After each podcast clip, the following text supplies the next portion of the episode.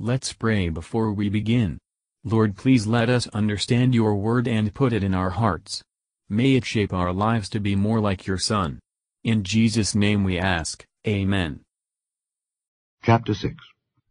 On that night could not the king sleep, and he commanded to bring the book of records of the chronicles, and they were read before the king. And it was found written that Mordecai had told of Bigthan and Tiresh, two of the king's chamberlains, the keepers of the door, who sought to lay hand on the king Ahasuerus. And the king said, What honor and dignity hath been done to Mordecai for this? Then said the king's servants that ministered unto him, There is nothing done for him. And the king said, Who is in the court? Now Haman was come into the outward court of the king's house to speak unto the king to hang Mordecai on the gallows that he had prepared for him. And the king's servant said unto him, Behold, Haman standeth in the court. And the king said, Let him come in. So Haman came in, and the king said unto him, What shall be done unto the man whom the king delighteth to honor? Now Haman thought in his heart, To whom would the king delight to do honor more than to myself?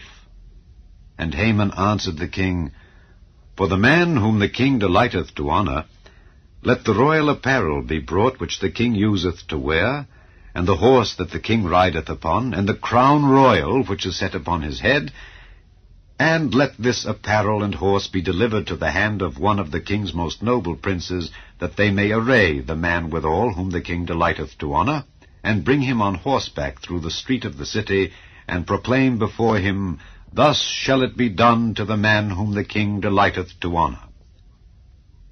Then the king said to Haman, Make haste, and take the apparel and the horse, as thou hast said, and do even so to Mordecai the Jew that sitteth at the king's gate.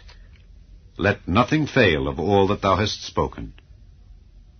Then took Haman the apparel and the horse, and arrayed Mordecai, and brought him on horseback through the street of the city, and proclaimed before him, Thus shall it be done unto the man whom the king delighteth to honor.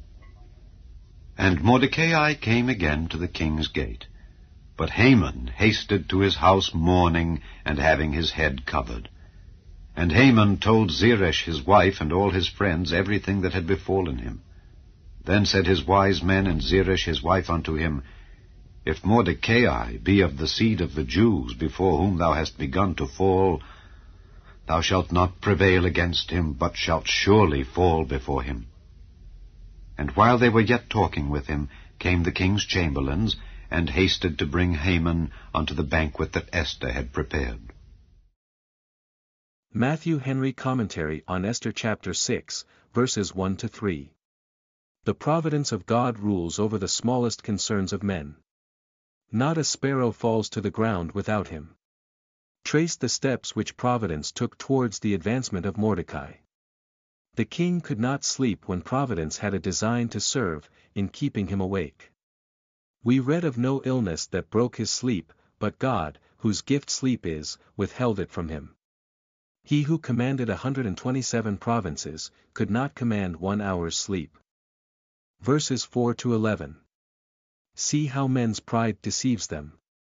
The deceitfulness of our own hearts appears in nothing more than in the conceit we have of ourselves and our own performances, against which we should constantly watch and pray. Haman thought the king loved and valued no one but himself, but he was deceived. We should suspect that the esteem which others profess for us, is not so great as it seems to be, that we may not think too well of ourselves, nor trust too much in others.